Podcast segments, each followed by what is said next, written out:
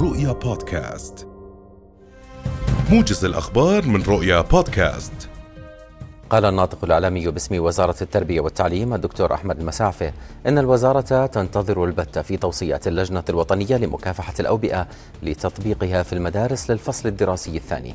وبين المسعفة في تصريح خاص لرؤية أنه سيتم تعميم البروتوكول الصحي على المدارس في وقت لاحق.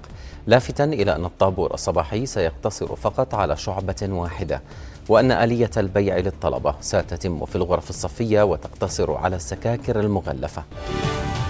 قال مدير وحدة تنسيق القبول الموحد الناطق الإعلامي لوزارة التعليم العالي والبحث العلمي مهند الخطيب أن طلبة الجامعات من أبناء الأردنيات لا يمكنهم الاستفادة من منح وقروض صندوق دعم الطالب لأن التعليمات تشترط أن يكون الطالب أردنيا يحمل رقما وطنيا أردنيا.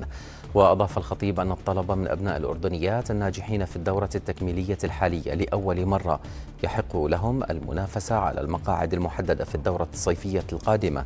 شريطة أن يكون الطالب حاصلا على البطاقة التعريفية لأبناء الأردنيات الصادرة عن دائرة الأحوال المدنية والجوازات.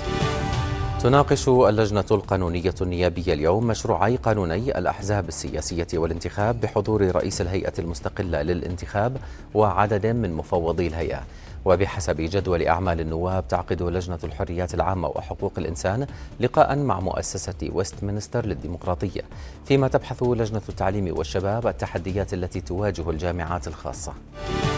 قال المهندس محمد النجار وزير المياه والري إن الحكومة تحرز تقدما كبيرا في برنامج تنفيذ مشروع الناقل الوطني فيما يتعلق باستكمال الإجراءات الفنية وتجهيز طرح العطاء حيث من المتوقع إصدار كافة الوثائق بوضعها النهائي للائتلافات المؤهلة منتصف الشهر القادم. وأضاف النجار أن الائتلافات ستقدم عروضها في شهر آب من العام الحالي مؤكدا أن الاجتماع التنسيقي كان مثمرا. يذكر أن مشروع الناقل الوطني سيؤمن 300 مليون متر مكعب سنويا لجميع محافظات المملكة بتزويد مستمر على مدار الساعة. باشرت محكمة بداية عمان النظر بقضيتي فساد أحالتها هيئة النزاهة ومكافحة الفساد لمحكمة لمحاكمة متهم يعمل موظفا في وزارة العمل بمكتب إربد. فيما يحاكم على خلفية القضية الأخرى أربعة متهمين من أعضاء جمعية خيرية مسجلة في وزارة التنمية الاجتماعية. ففي القضية الأولى نفى المتهم الذي يعمل في وزارة العمل تهمة التزوير الجنائي والرشوة وقال إنه غير مذنب.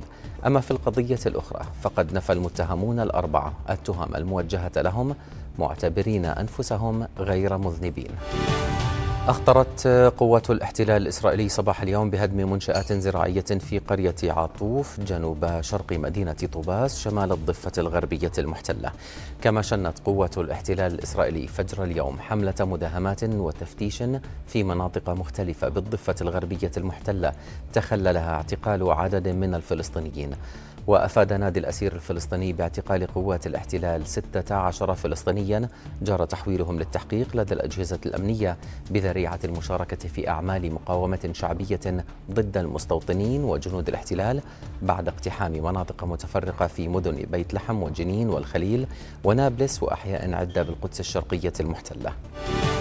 أعلنت روسيا اليوم انتهاء مناوراتها العسكرية وسحب جزء من قواتها من شبه جزيرة القرم التي ضمتها عام 2014 حيث كان حشد قواتها هناك يثير مخاوف من احتمال غزو أوكرانيا.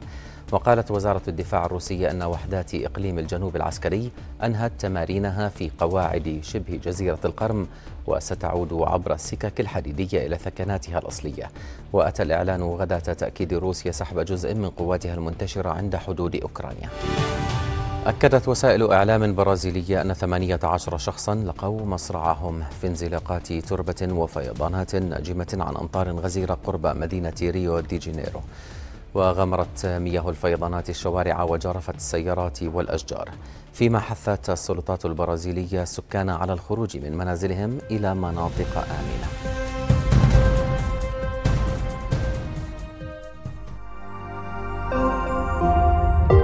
رؤيا بودكاست.